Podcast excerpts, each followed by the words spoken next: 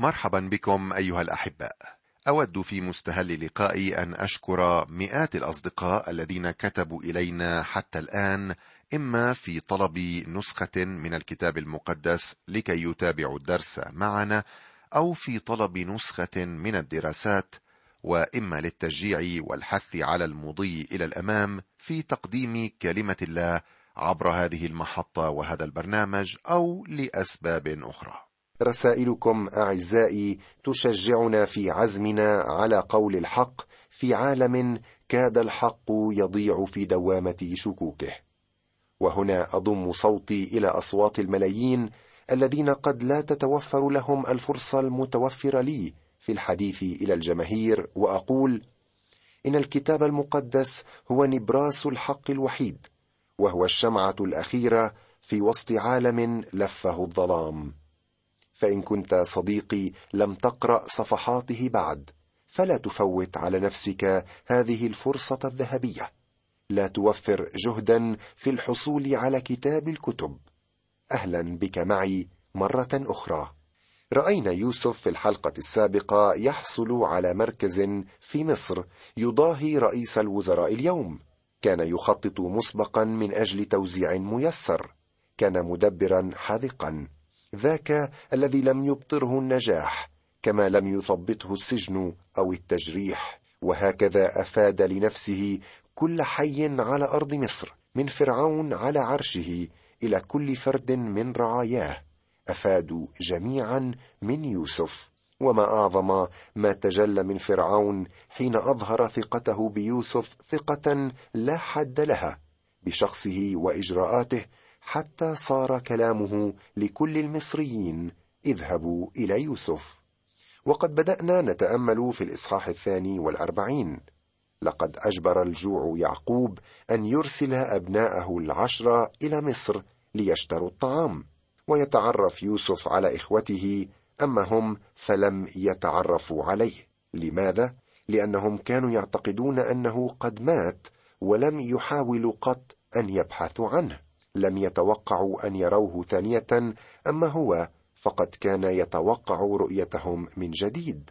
كما أن سنين طويلة قد مضت وكان عمره وقتئذ سبع عشرة سنة. أما الآن فهو في السابعة والثلاثين وكان يلبس ويتكلم كالمصريين. أتوا وسجدوا أمام يوسف. أتت الحزم لتسجد لحزمة يوسف. كان يوسف يسألهم الأسئلة التي تخترق أعماق النفس. لقد كانت لله مخاصمة مع إخوة يوسف الذين غدروا بأخيهم الأمين ولم يستشعروا أعمالهم القاسية الشريرة ومن ثم لم يعترفوا بها. لكن الله في صبره العجيب وحكمته يعرف كيف يتعامل مع ضمائرهم ويقف إلى جانب الأمانة ويعاقب الأنانية ويطهر من الدنس. ولقد كان لقاء الإخوة العشره ليوسف ذا أهمية في طرق سياسة الله الأدبية.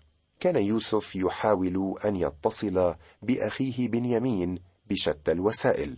لذا فقد أطلقهم مبقيا شمعون أسيرا لديه حتى يعودوا ببنيامين إليه.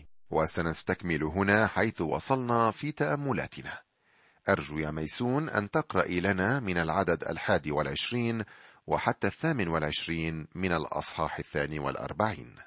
وقالوا بعضهم لبعض حقا إننا مذنبون إلى أخينا الذي رأينا ضيقة نفسه لما استرحمنا ولم نسمع. لذلك جاءت علينا هذه الضيقة فأجابهم راوبين قائلا ألم أكلمكم قائلا لا تأثموا بالولد وأنتم لم تسمعوا؟ فهو ذا دمه يطلب.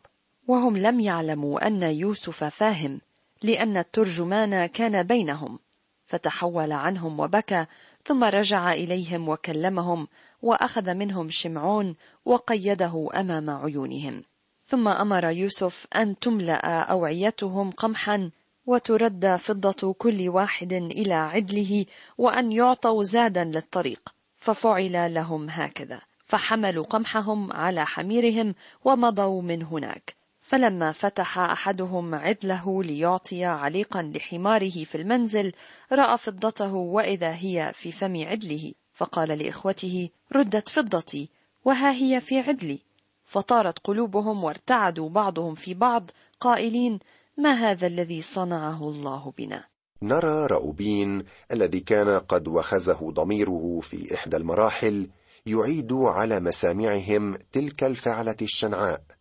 واستنكاره لها يومئذ. انظر إلى الأثر الذي تركه في قلب يوسف اضطراب إخوته. حين سمعهم يعترفون بقساوة قلوبهم يوم تخلوا عنه في ضيقته. مرة وهم يطرحونه في البئر ومرة يبيعونه عبدا.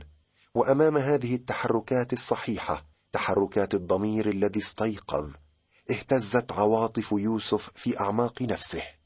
وغلبته الانفعالات الصادقة فلم يسعه إلا أن يتحول عنهم ويبكي بدموع عرفان الجميل لله الذي كان يرقب آلامه.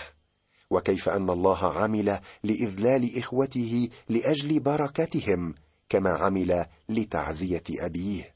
على أن التأديب يجب أن يكمل لأن الله لا يشفق على الطبيعة الفاسدة. لكن عاقبة الرب في آخر المطاف سوف تكون جميلة ومعزية. لربما أراد يوسف أن يذهب ويرتمي في أحضانهم ويقبلهم ولكنه بذلك لم يكن ليرى بنيامين. عاد وقد ارتفع فوق انفعالاته وأراد امتحانهم بأن طلب أن يترك أحدهم ريثما يذهبون ويحضرون بنيامين. وكان شمعون هو الذي بقي. لقد قيده على مرء منهم ولا شك أنه فعل ذلك لأسباب كانت عنده. ثم أمر يوسف أن تملأ أوعيتهم قمحا وترد فضة كل واحد إلى عدله وأن يعطوا زادا للطريق. لقد قصد يوسف في عمله هذا أن يعمق العمل الإلهي في نفوسهم ذلك أنهم حينما توقفوا في الطريق اكتشف واحد منهم أن فضته في فم عدله. ولما أخبر إخوته باكتشافه طارت قلوبهم وقالوا في رعدة ما هذا الذي صنعه الله بنا؟ ضمير شرير استحضر الله أمامهم. أساءوا الظن. إذ لماذا يرأف بهم الحاكم المطلق الذي ارتاب في أنهم جواسيس والذي حبس أحد إخوتهم لديه؟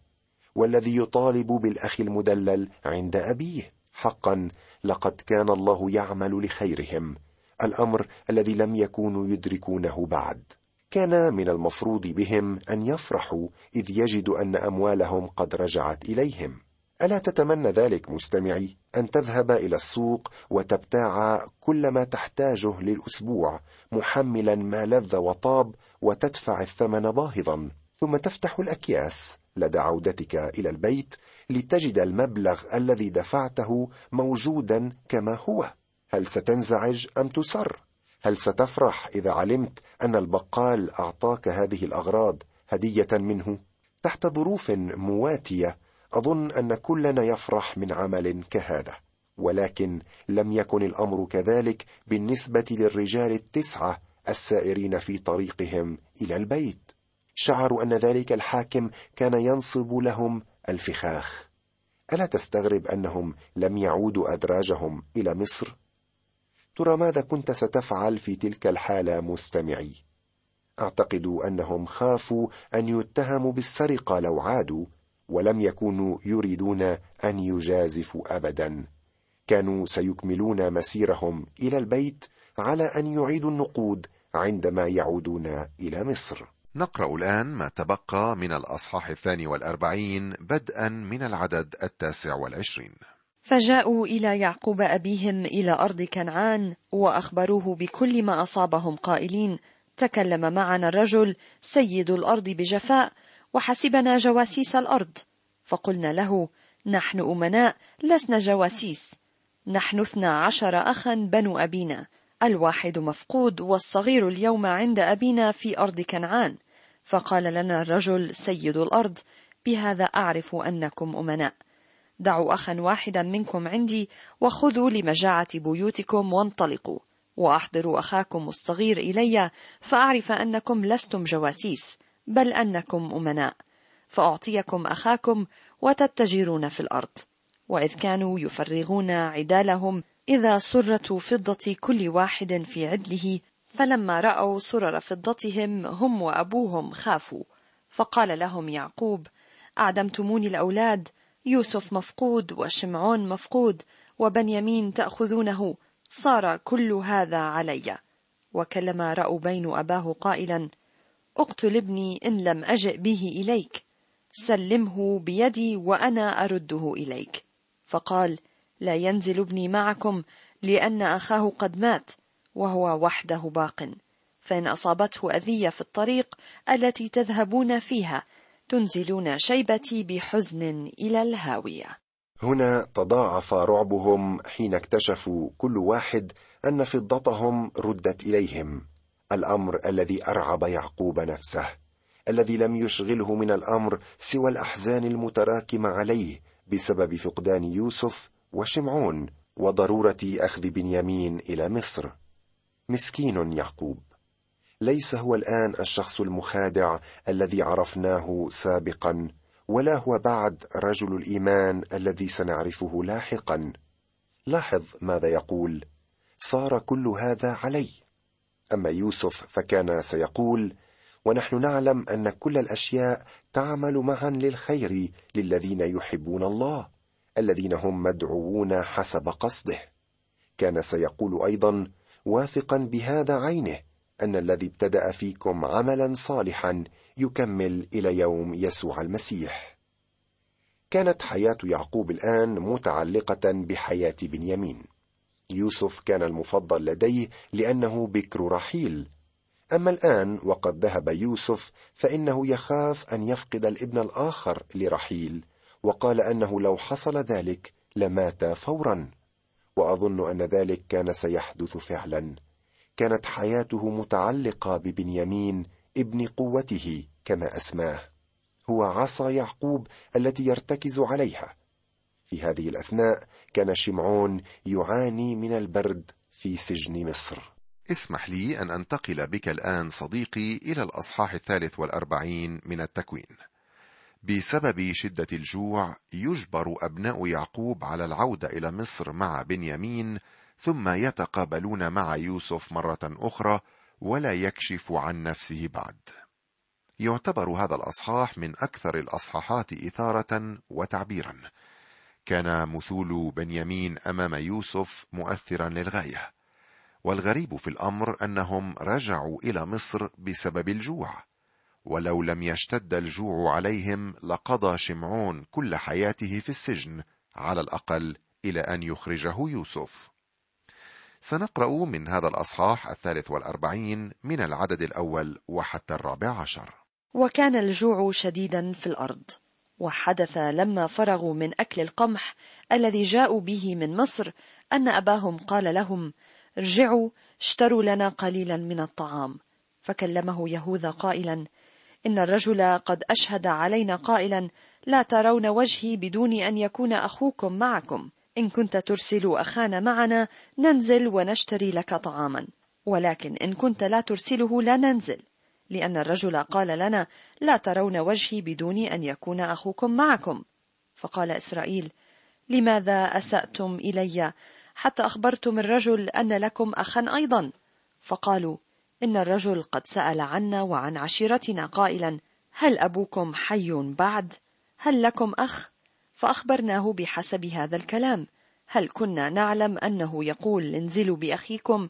وقال يهوذا لإسرائيل أبيه أرسل الغلام معي لنقوم ونذهب ونحيا ولا نموت نحن وأنت وأولادنا جميعا. أنا أضمنه من يدي تطلبه إن لم أجئ به إليك وأوقفه قدامك أصر مذنبا إليك كل الأيام لأننا لو لم نتوانى لكنا قد رجعنا الآن مرتين. فقال لهم إسرائيل أبوهم إن كان هكذا فافعلوا هذا. خذوا من أفخر جنى الأرض في أوعيتكم وأنزلوا للرجل هدية قليلا من البلسان وقليلا من العسل وكثيراء ولذانا وفستقا ولوزا. وخذوا فضة أخرى في أياديكم والفضة المردودة في أفواه عدالكم ردوها في أياديكم لعله كان سهوا. وخذوا أخاكم وقوموا وارجعوا إلى الرجل. والله القدير يعطيكم رحمة أمام الرجل حتى يطلق لكم أخاكم الآخر وبنيامين.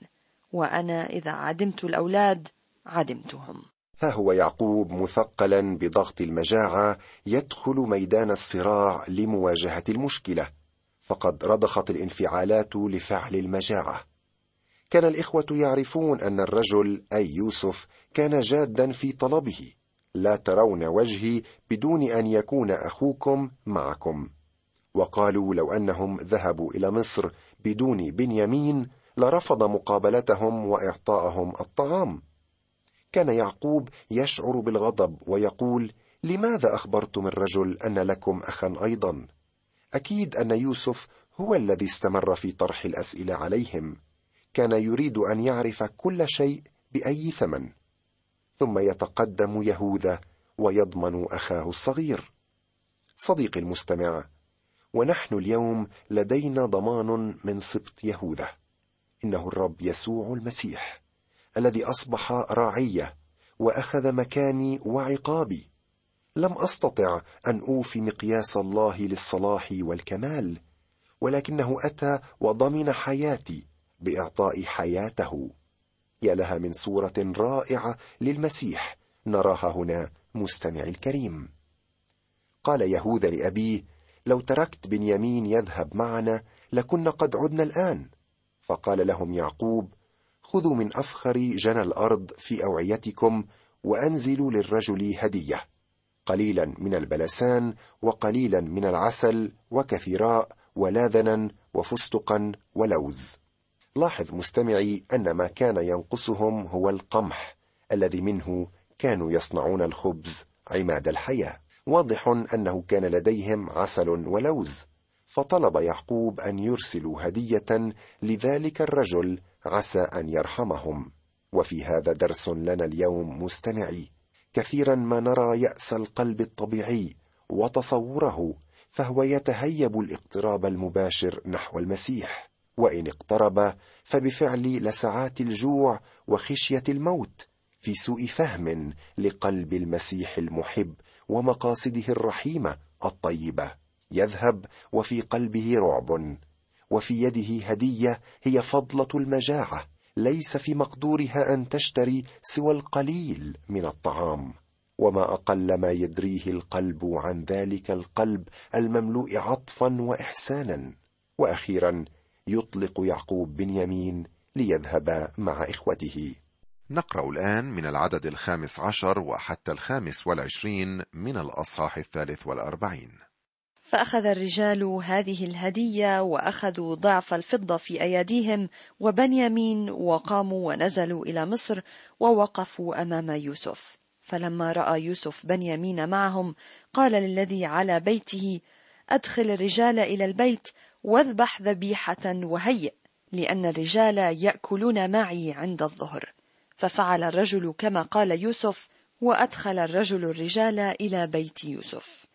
فخاف الرجال إذ أدخلوا إلى بيت يوسف وقالوا لسبب الفضة التي رجعت أولا في عدالنا نحن قد أدخلنا ليهجم علينا ويقع بنا ويأخذنا عبيدا وحميرنا.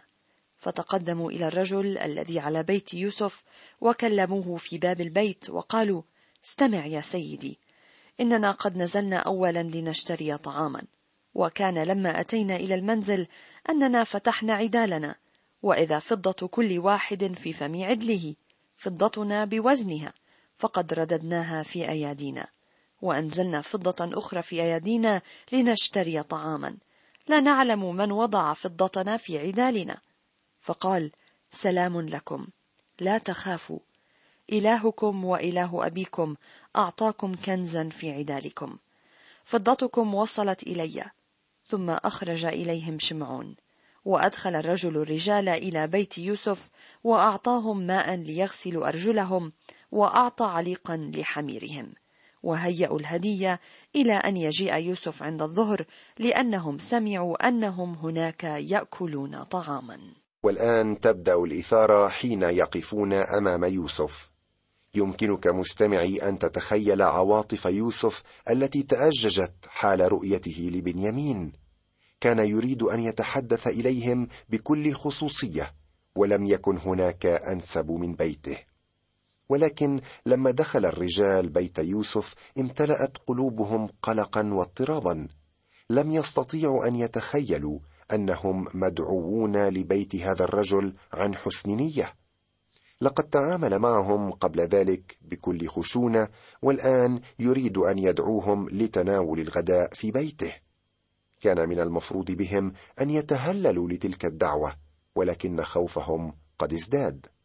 السبب مستمعي أن عقدة الذنب كانت تلاحقهم.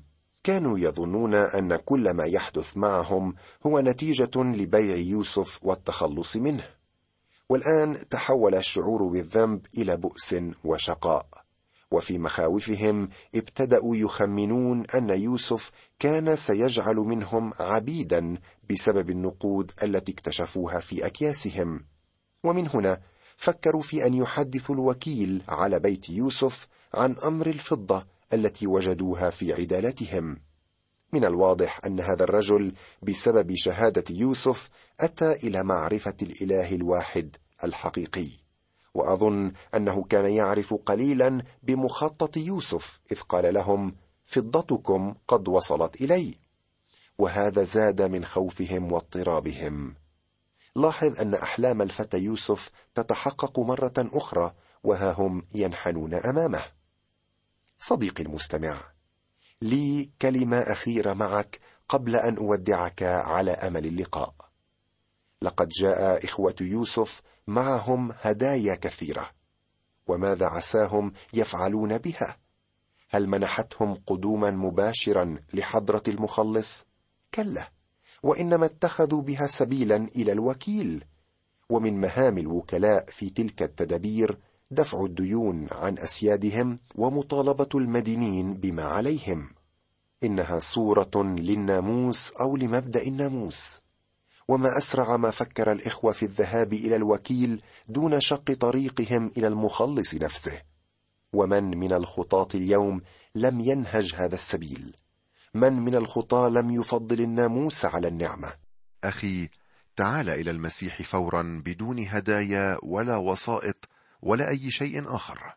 تعال كما أنت إلى نبع النعمة وستجد قبولا ورحمة وخلاصا إلى الأبد.